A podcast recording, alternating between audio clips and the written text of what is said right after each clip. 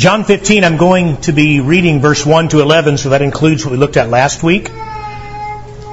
But we're going to be focusing on verse 7 through 11. So John 15, 1 to 11. Let's pray together. So as we pray, I want you to think about both receiving and giving. We are here to receive from Christ. We're here to receive His Word. We're here to hear what He says, to be changed, to be shaped by it, that we might see Him more clearly, respond to Him through His grace by faith.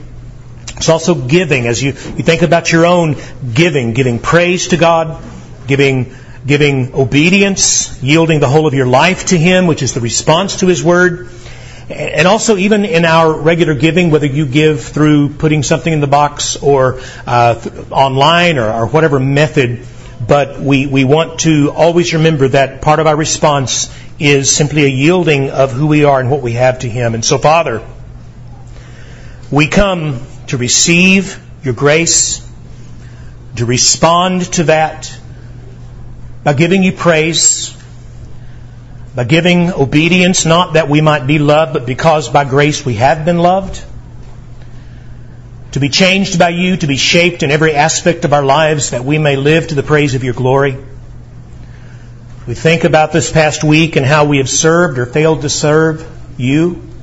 We repent where we have fallen short. We praise you for the fruit that we've seen born. Sometimes in amazement, we praise you. We think about all that you've placed into our hands, our families, our lives, our time, our money, our possessions. Consciously, Lord, as believers, we yield these to you, knowing that we are not owners, but stewards. Remembering that any good thing we have is from your hand and is to be used for your glory.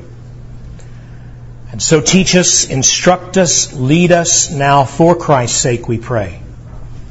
Amen. John 15, 1 to 11, Jesus speaking says, I am the true vine, and my Father is the vine dresser. Every branch in me that does not bear fruit, he takes away. And every branch that does bear fruit, he prunes, that it may be more fruitful. Already you are clean, and we saw last week that means by this process of pruning, already you're clean because of the word that I have spoken to you. Abide in me, and I in you. As the branch cannot bear fruit by itself unless it abides in the vine, neither can you unless you abide in me. I am the vine, you are the branches. Whoever abides in me and I in him, he it is that bears much fruit, for apart from me you can do nothing. If anyone does not abide in me, he is thrown away like a branch and withers, and the branches are gathered, thrown into the fire, and burned. If you abide in me and my words abide in you, ask whatever you wish and it will be done for you. By this my Father is glorified that you bear much fruit and so prove to be my disciples. As the Father has loved me, so have I loved you. Abide in my love. If you keep my commandments, you will abide in my love, just as I have kept my Father's commandments and abide in his love. These things I've spoken to you that my joy may be in you and that your joy may be full. And so ends the reading of the words of Christ. The life of a genuine disciple of Christ is to be a fruit bearing life filled with His love and His joy. Where He is present, his presence will be seen by the effect that it has on us and those around us. That's what fruit is.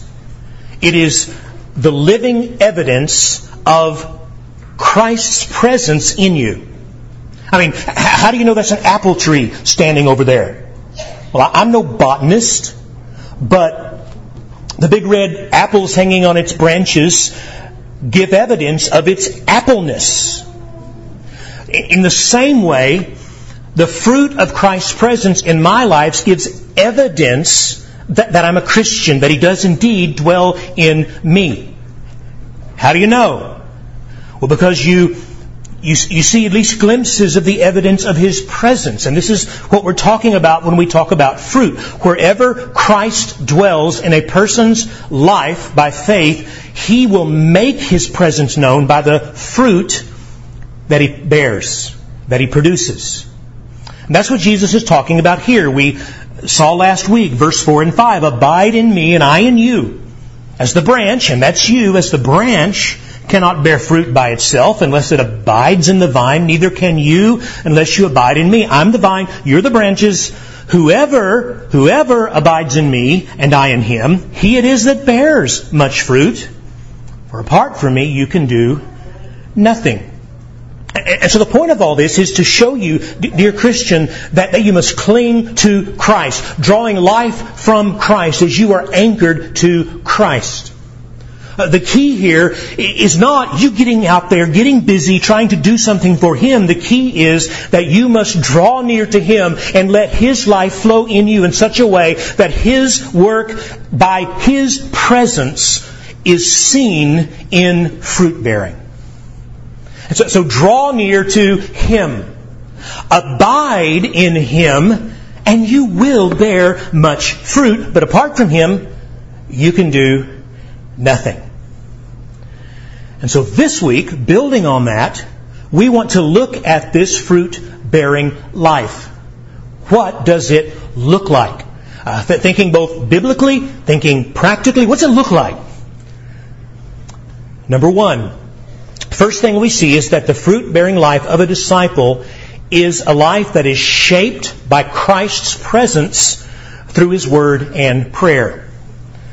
Verse 7 If you abide in me, if you abide in me, and my words abide in you, ask whatever you wish, and it'll be done for you. For by this my Father is glorified that you bear much fruit, and so prove to be my disciples. Abide in me, he says again. Now, this is the fifth time he's said that here in John 15. It must really be important. And so, what does abide mean? Well, again, we've seen it means to remain, to, to stay planted, to, to keep hold on something, to, to maintain this, this, this living connection with the one in whom you are planted. And so this, this is not mysticism. He's not talking about having some kind of mystical feelings of union with the one or some nonsense. He's talking about a living relationship with Christ. Keep yourself connected to me. How? He then mentions two things. Notice it in verse 7. First, by continuing in His Word. Do you see that? If you abide in me and my words abide in you, then second, growing out of that word through prayer. Verse 7 continues, If you abide in me and my words abide in you, what will happen? Ask whatever you wish, and it will be given. The word and prayer. So, so we abide in Christ by having a life that is focused on drawing near and drawing life from Him by means of His Word and prayer. Now wait, before you say, oh that again, you know, word and prayer, word and prayer, heard that before, well, look carefully at what Jesus is actually saying. Because if all you hear me say, or hear him say, if all you hear is, oh, make sure you have a daily quiet time, Make sure you, you, are having daily devotionals and read your Bible and pray every day. If that's all you're hearing me say, just perform your duty, do your spiritual discipline. If that's all you get, you won't get much good here. I'm not saying you won't get any good. By the mercy of God, opening His Word in prayer, even when you do it wrong, is beneficial. I mean, daily devotions are great. I hope that you have a daily time in God's Word and prayer. It's, in fact, pretty essential that you should make that your goal. But, but, but if it stops with that idea of a spiritual discipline or performing your duty before God, getting this off your checklist, if that's all it is, you've missed something vital. But because the point is not just to perform a spiritual duty, the point is to anchor your life in Christ, to know Him and, and the word and prayer are means that He gives you to do just that. This is where you access the living presence of Christ. Let me give you a dumb illustration. Doesn't that inspire you when you know it's dumb before we even start? Uh, but let's say that you want to get hit by a semi. That's the dumb part. I know none of you came in here wishing for that, but let's say you did for some whatever reason. You want to be hit by a semi. Let me let you know that it's never ever going to happen sitting here in this building in the pew just wishing it would happen. I can't think of any conceivable way that a semi is going to reach you in here. No, if you want to get hit by a semi, you got to get up and go sit on the interstate where the semis run. Children, please don't do that.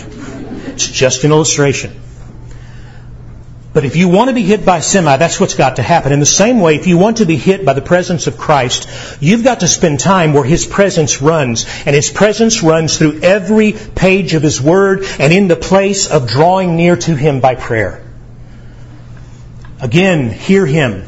If you abide in me, and my words abide in you, ask what you will, and it'll be done. My words, he says.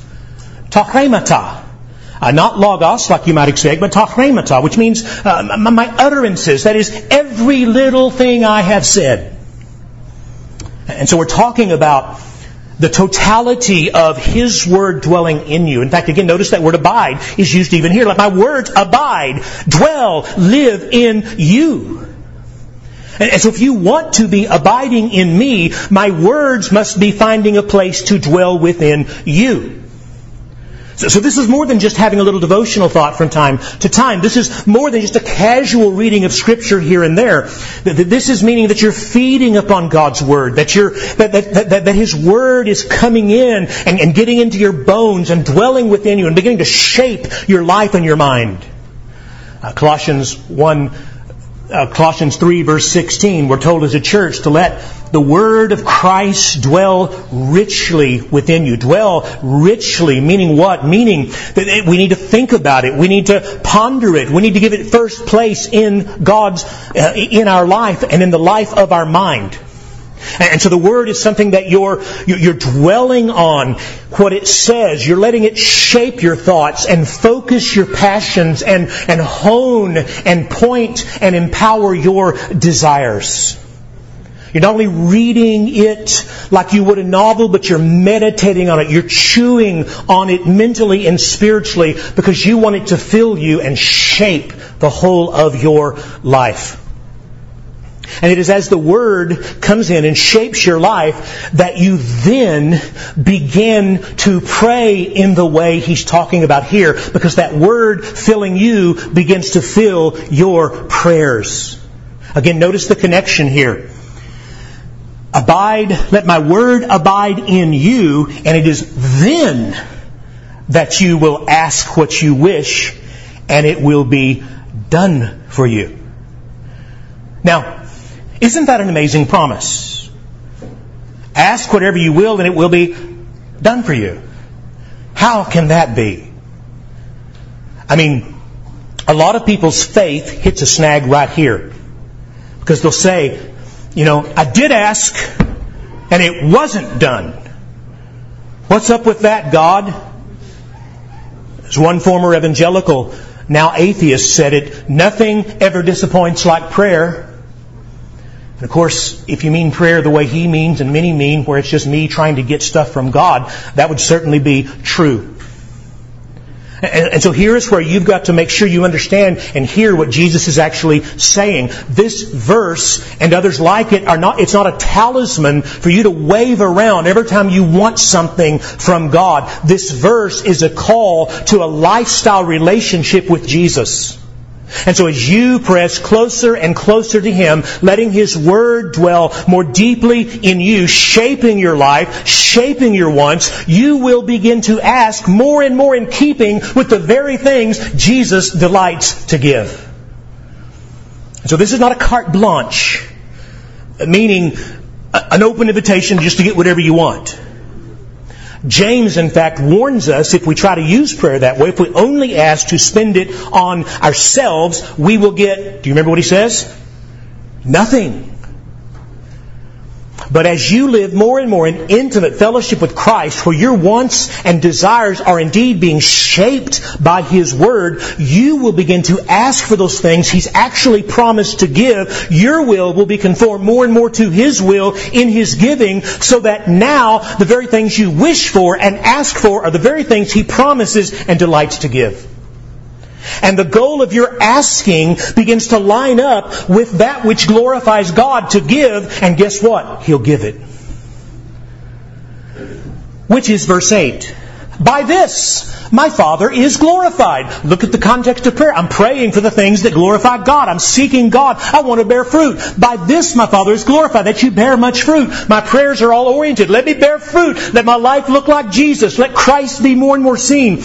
By this, my Father is glorified, that you bear much, much fruit and so prove to be my disciples. So what is the proof of discipleship? What's the reality? It is His life alive in you, bearing fruit that brings glory to God. You are asking according to His Word for the things that glorify God, and He is glad to give them.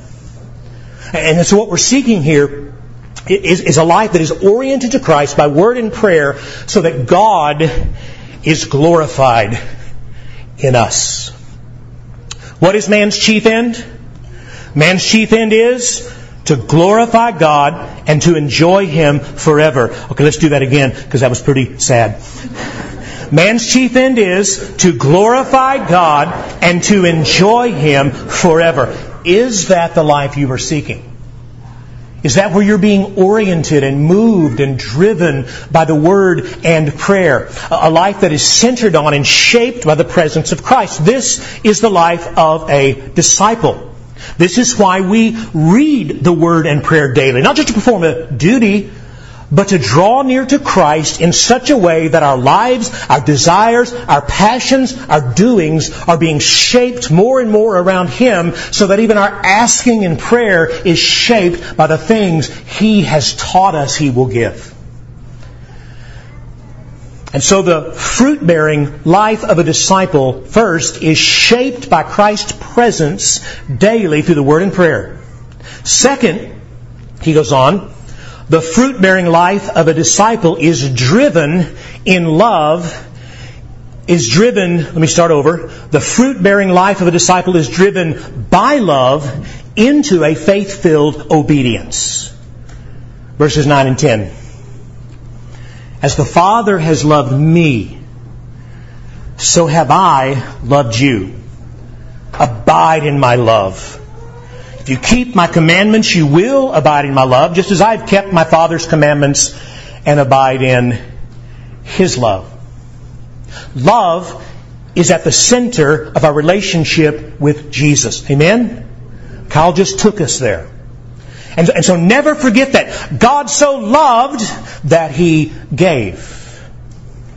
And so the starting place for all of our thinking about what it means to be in Christ, uh, to belong to Christ, and to, to live for Christ as His disciples, the starting place for all that is, as Paul said, He loved me and gave Himself for me.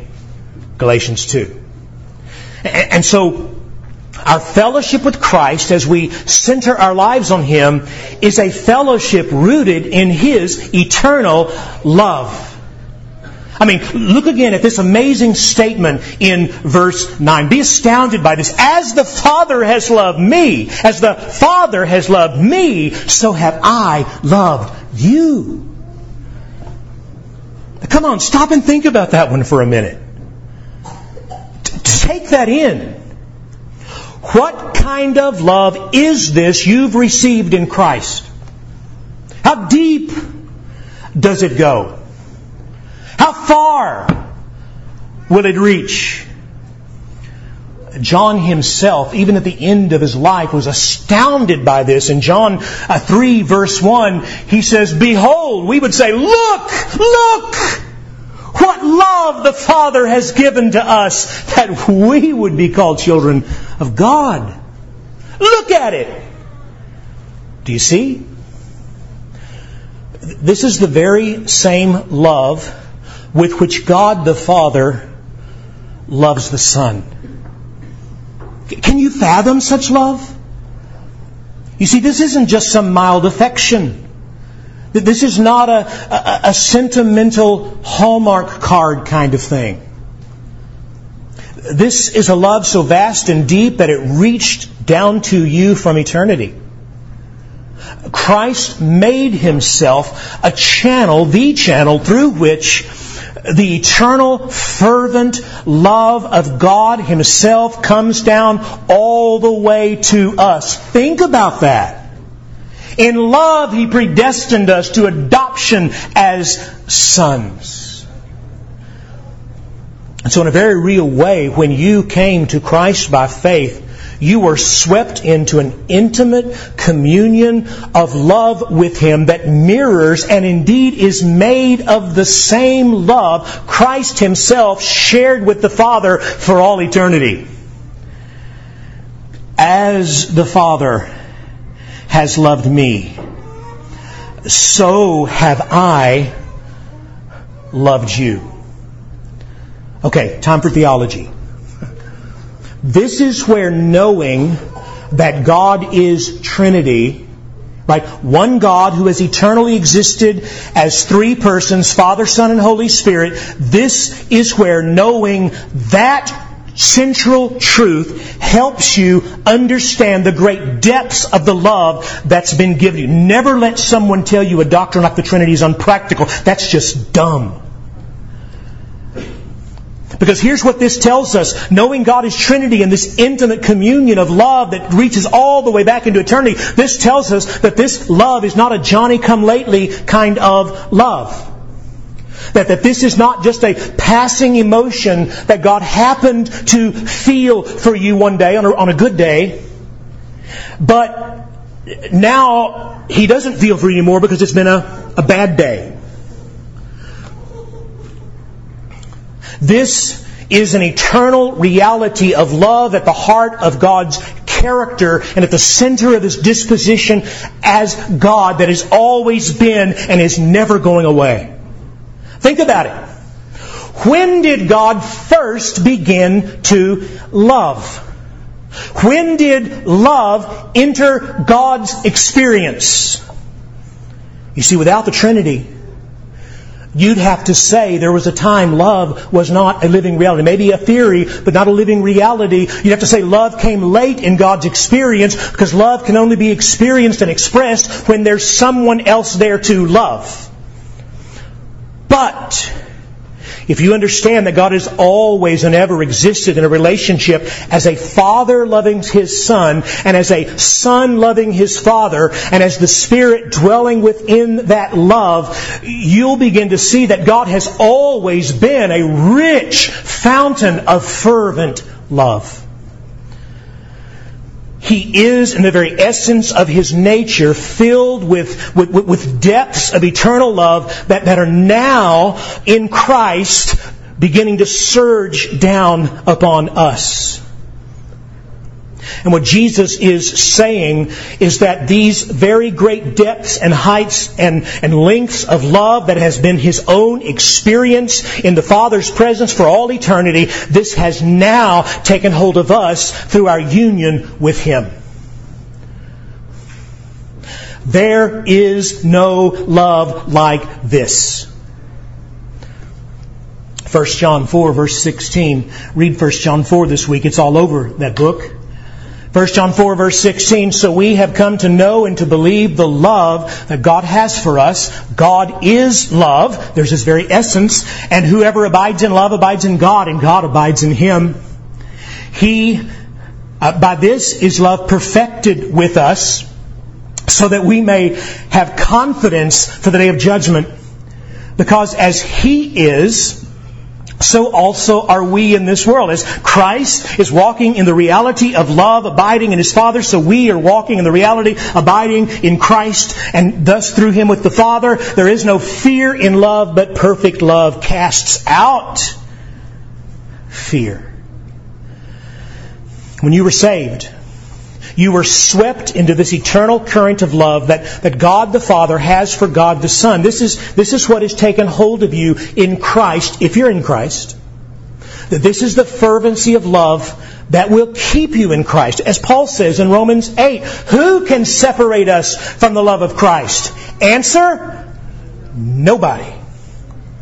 These are the great heights and depths of love that, that Paul prays will be our experience as Christians. Ephesians 3:17 that Christ may dwell in your hearts through faith, that you being rooted and grounded in this love may have strength to comprehend with all the saints what is the breadth and length and height and depth and to know, and he means by experience, the love of Christ that surpasses knowledge, that we may be filled with all the fullness of God.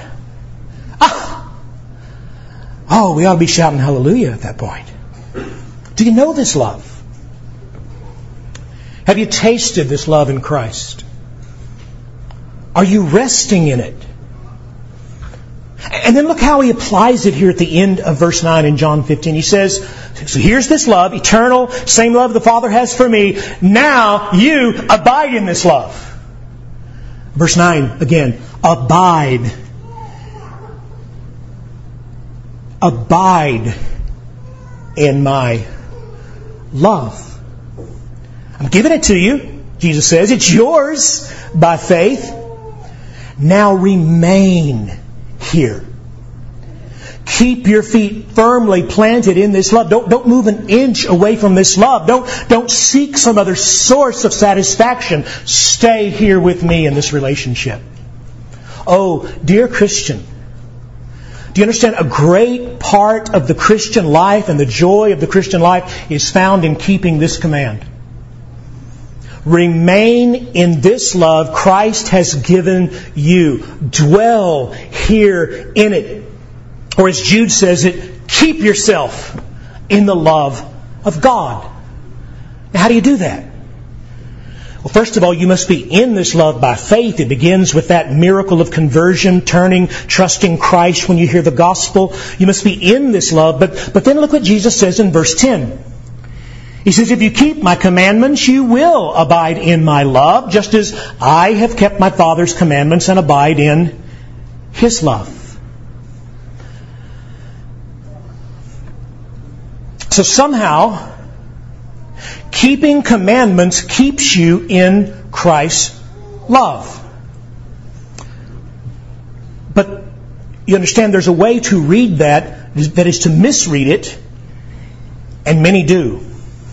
Because if you read that as, okay, you got to do the work of keeping my commandments in order to be loved by me, that's how you hear this, you've missed it. That's not what Jesus is saying. Commandment keeping does not come first. Commandments uh, don't bring the love. Otherwise, we would have to say that Jesus had to get busy and keep the commandments in order to earn his Father's love, because the very next phrase says, I have kept my Father's commandments and abide in his love. Well, that would be heresy. Jesus had to earn the Father's love. It would also have to ignore all those wonderful verses like Romans 5 8. God shows his love to us in this while we were what? Sinners, Christ died for us. So while we were still a mess, not loving him, he loved us. So it can't mean that. So what's it saying? Remember the point this is making. Keep yourself connected to the love God has given you in Christ. And Jesus says that the commandments play a part in that. So, okay, what part do they play? Well, remember what these commandments are. These commandments are the expression of God's will for our lives. Whenever you read God's commands in His Word, you're seeing what God's will is for your good. So these commandments are not a burden imposed on our lives to keep us from good as believers. These commands are protective fences He has placed around our lives to show us where the good is found.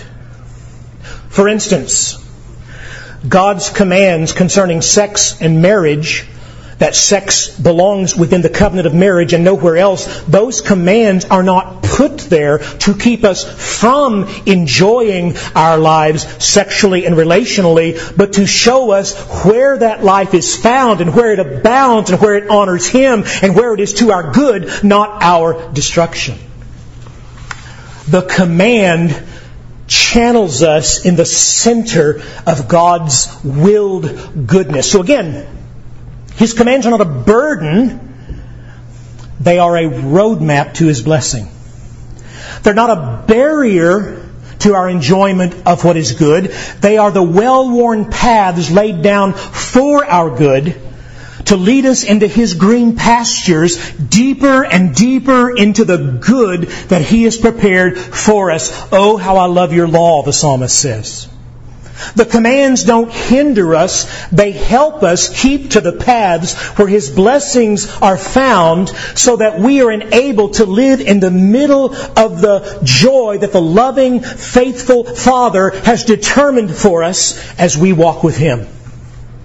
And so abiding in Christ's love is not some mystical experience again that we just attain by meditating or, or, or something. It is a very practical thing we continue to run in those paths marked out by His Word where God's loving presence is promised. And these commands, these commands are like a roadmap leading home, showing us which paths lead to Him.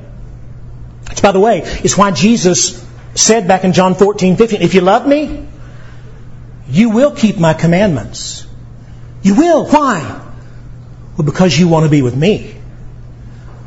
Because you want to be in my presence. Because you want to run where I run and do what I do and avoid the things I hate because more than anything else, you want me because I am your treasure. And so again, the point of all this is to steer you into a life that is centered and shaped by the presence of Christ. It's a life where His Word lights uh, our paths and feeds our souls, teaching us to pray according to His will, all that He delights to give. It's a path where the love He has given grips our hearts and gives us a desire uh, to walk with Him daily along the paths that He has laid out for our good, where His presence and power are found. Oh, listen, take hold of Christ. Take hold of this love that leads to obedience. Take hold of Him where His presence is found. And so the, life of a disciple is a life centered on Christ by word and prayer. Second, a life of willing obedience to Christ, fueled by love. Third, the fruit bearing life of a disciple is a life of seeking and finding joy in communion with Christ. Verse 11. Oh, what a great verse. These things I've spoken to you that my joy may be in you, that your joy may be full. So Jesus isn't telling you these things to steal your joy, but to give you an even greater joy. As you lean into a life centered on His Word, filled with earnest prayer, motivated by love to keep His commands, you will not experience the diminishing of joy, but its maximizing and expansion eternally. You understand? Everything he's telling you here is his gift to you for your eternal joy in him. That's what he's giving. And so what he's doing here is calling you to believe this this morning and to act on it by continuing to draw near to Him in the means He's given so that you may walk with Him in this love and joy.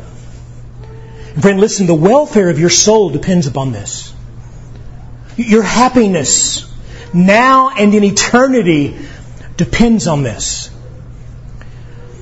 See, we live in an age, we live in an age where the exact opposite message to this that Jesus is telling us is screamed at you constantly from every quarter.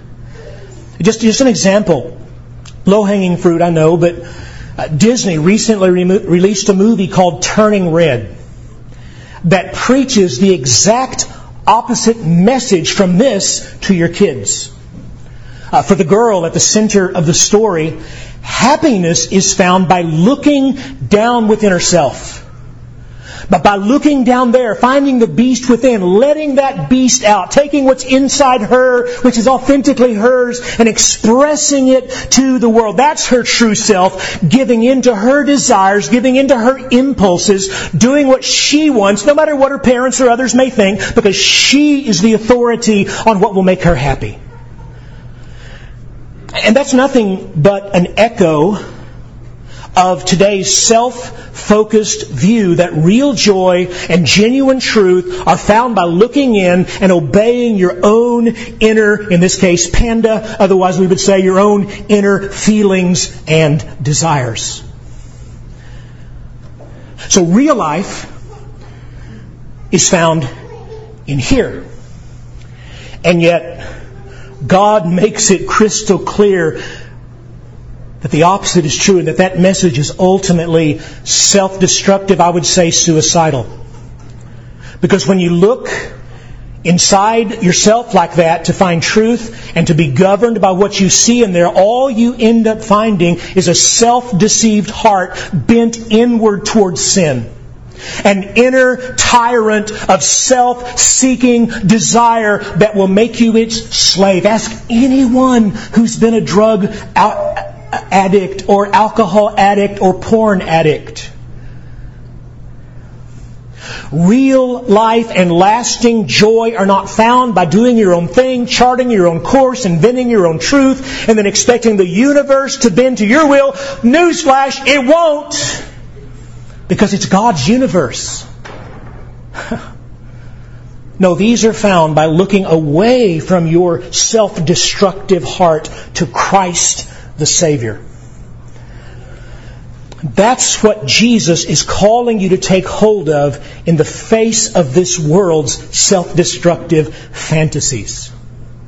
He is calling you to believe that the life and joy your heart seeks are found not in you, but in Him. I mean, listen to His promise, John 14, 6. I am the way, the truth, and the life. No one comes to these things in the Father except through me. So the path that leads,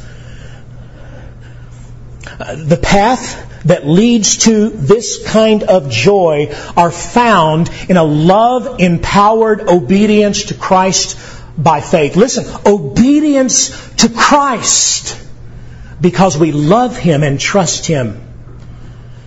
That brings eternal joy. Daily walking in obedience to Him does not hinder joy, it expands it forever. Psalm 4 verse 7, uh, the psalmist, I love this psalm. The psalmist says, You, O God, have put more joy in my heart than they have when their grain and new wine abound. And in the ancient world that means on their very best day of partying, I've got far more.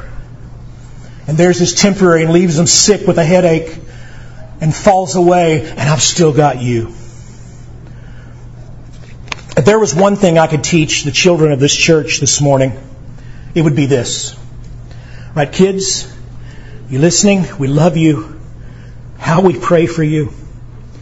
It would be this, that at some point, this broken world is going to tell you that by walking away from Christ, by walking away from the truths you've heard through your parents or through this or, or, through this church or wherever, by walking away from these things, you will be able to find, looking in yourself into the world around you, more love, more enjoyment, more of whatever it is you think will satisfy your soul. You'll get it out there. Please do not believe them. They are lying to you.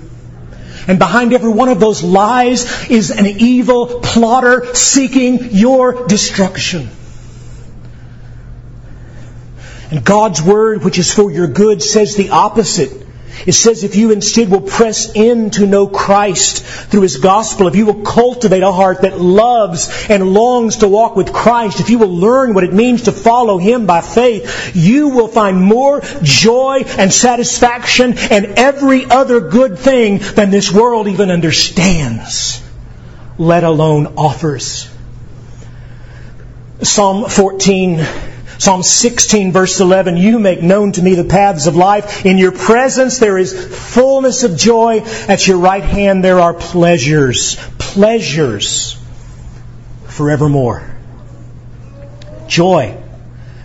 Now, we're out of time, but I guess got to, we got to look at joy. Quickly, joy, joy. What kind of joy is this? John 15, 11, he says, these things I've spoken to you, not just so that joy may be, what kind of joy? You see it? What joy does Jesus want inside of you?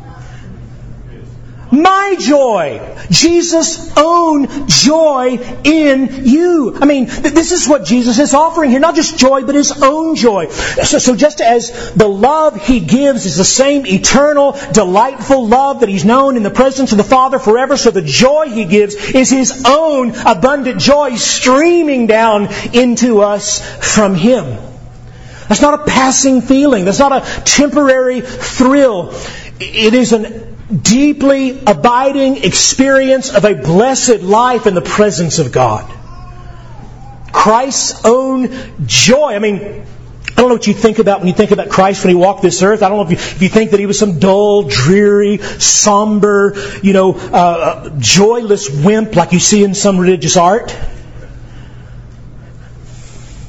Luke, who knows a whole lot more than you and I do about it, says this, Luke 10:21. At that time, Jesus, full of joy through the Holy Spirit, said, I praise you, Father, Lord of heaven and earth, because you've hidden these things from the wise and learned and revealed them to little children.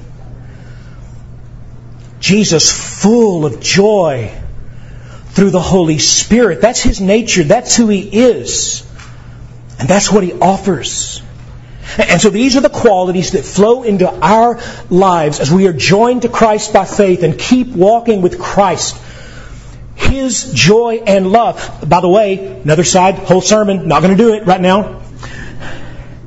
But when we look at the fruit of the Spirit in Galatians 5.22, and there's an ordering, I believe, there in the fruit of the Spirit. What are the first two fruit of the Spirit in, Galatians 5.22? The fruit of the Spirit is? What's the next one?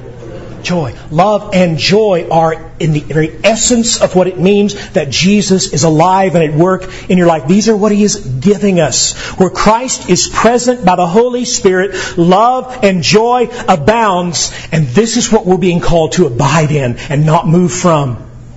This is the life that he is, he's calling you to pursue and to remain in. 1 Peter 1, 8 and 9.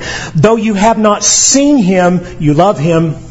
Though you do not see him now, you believe in him and rejoice with joy that is inexpressible and full of glory, obtaining the outcome of your faith, the salvation of your souls. Well, that's the life Christ is calling you to. Come to him. And if you're in him, remain, dwell, settle down, rejoice, abide in him. Father, Oh, all the foolish, temporary temptations of the world around us, offering so much, delivering so little, leaving sickness and brokenness and disappointment. And that's just in this life. Eternally, nothing but dismal destruction. But with Jesus, there is fullness of joy. At His right hand, pleasures forevermore. In Christ, we are brought deeply into the love that formed the universe and sent the Savior to the cross. In Christ, we are given the tapstone of an abiding joy that will do nothing but grow richer as we inhabit eternity forever and ever. Oh, Lord, my desire is for each person, each child, each adult in this room to draw near to Christ by faith, to receive by repentance and trust this new life that empowers faithful obedience, not to win this love, but because of this love. Oh God, give this gift and give it abundantly and show us what it means to walk in it day by day for Christ's sake and for His glory. Amen.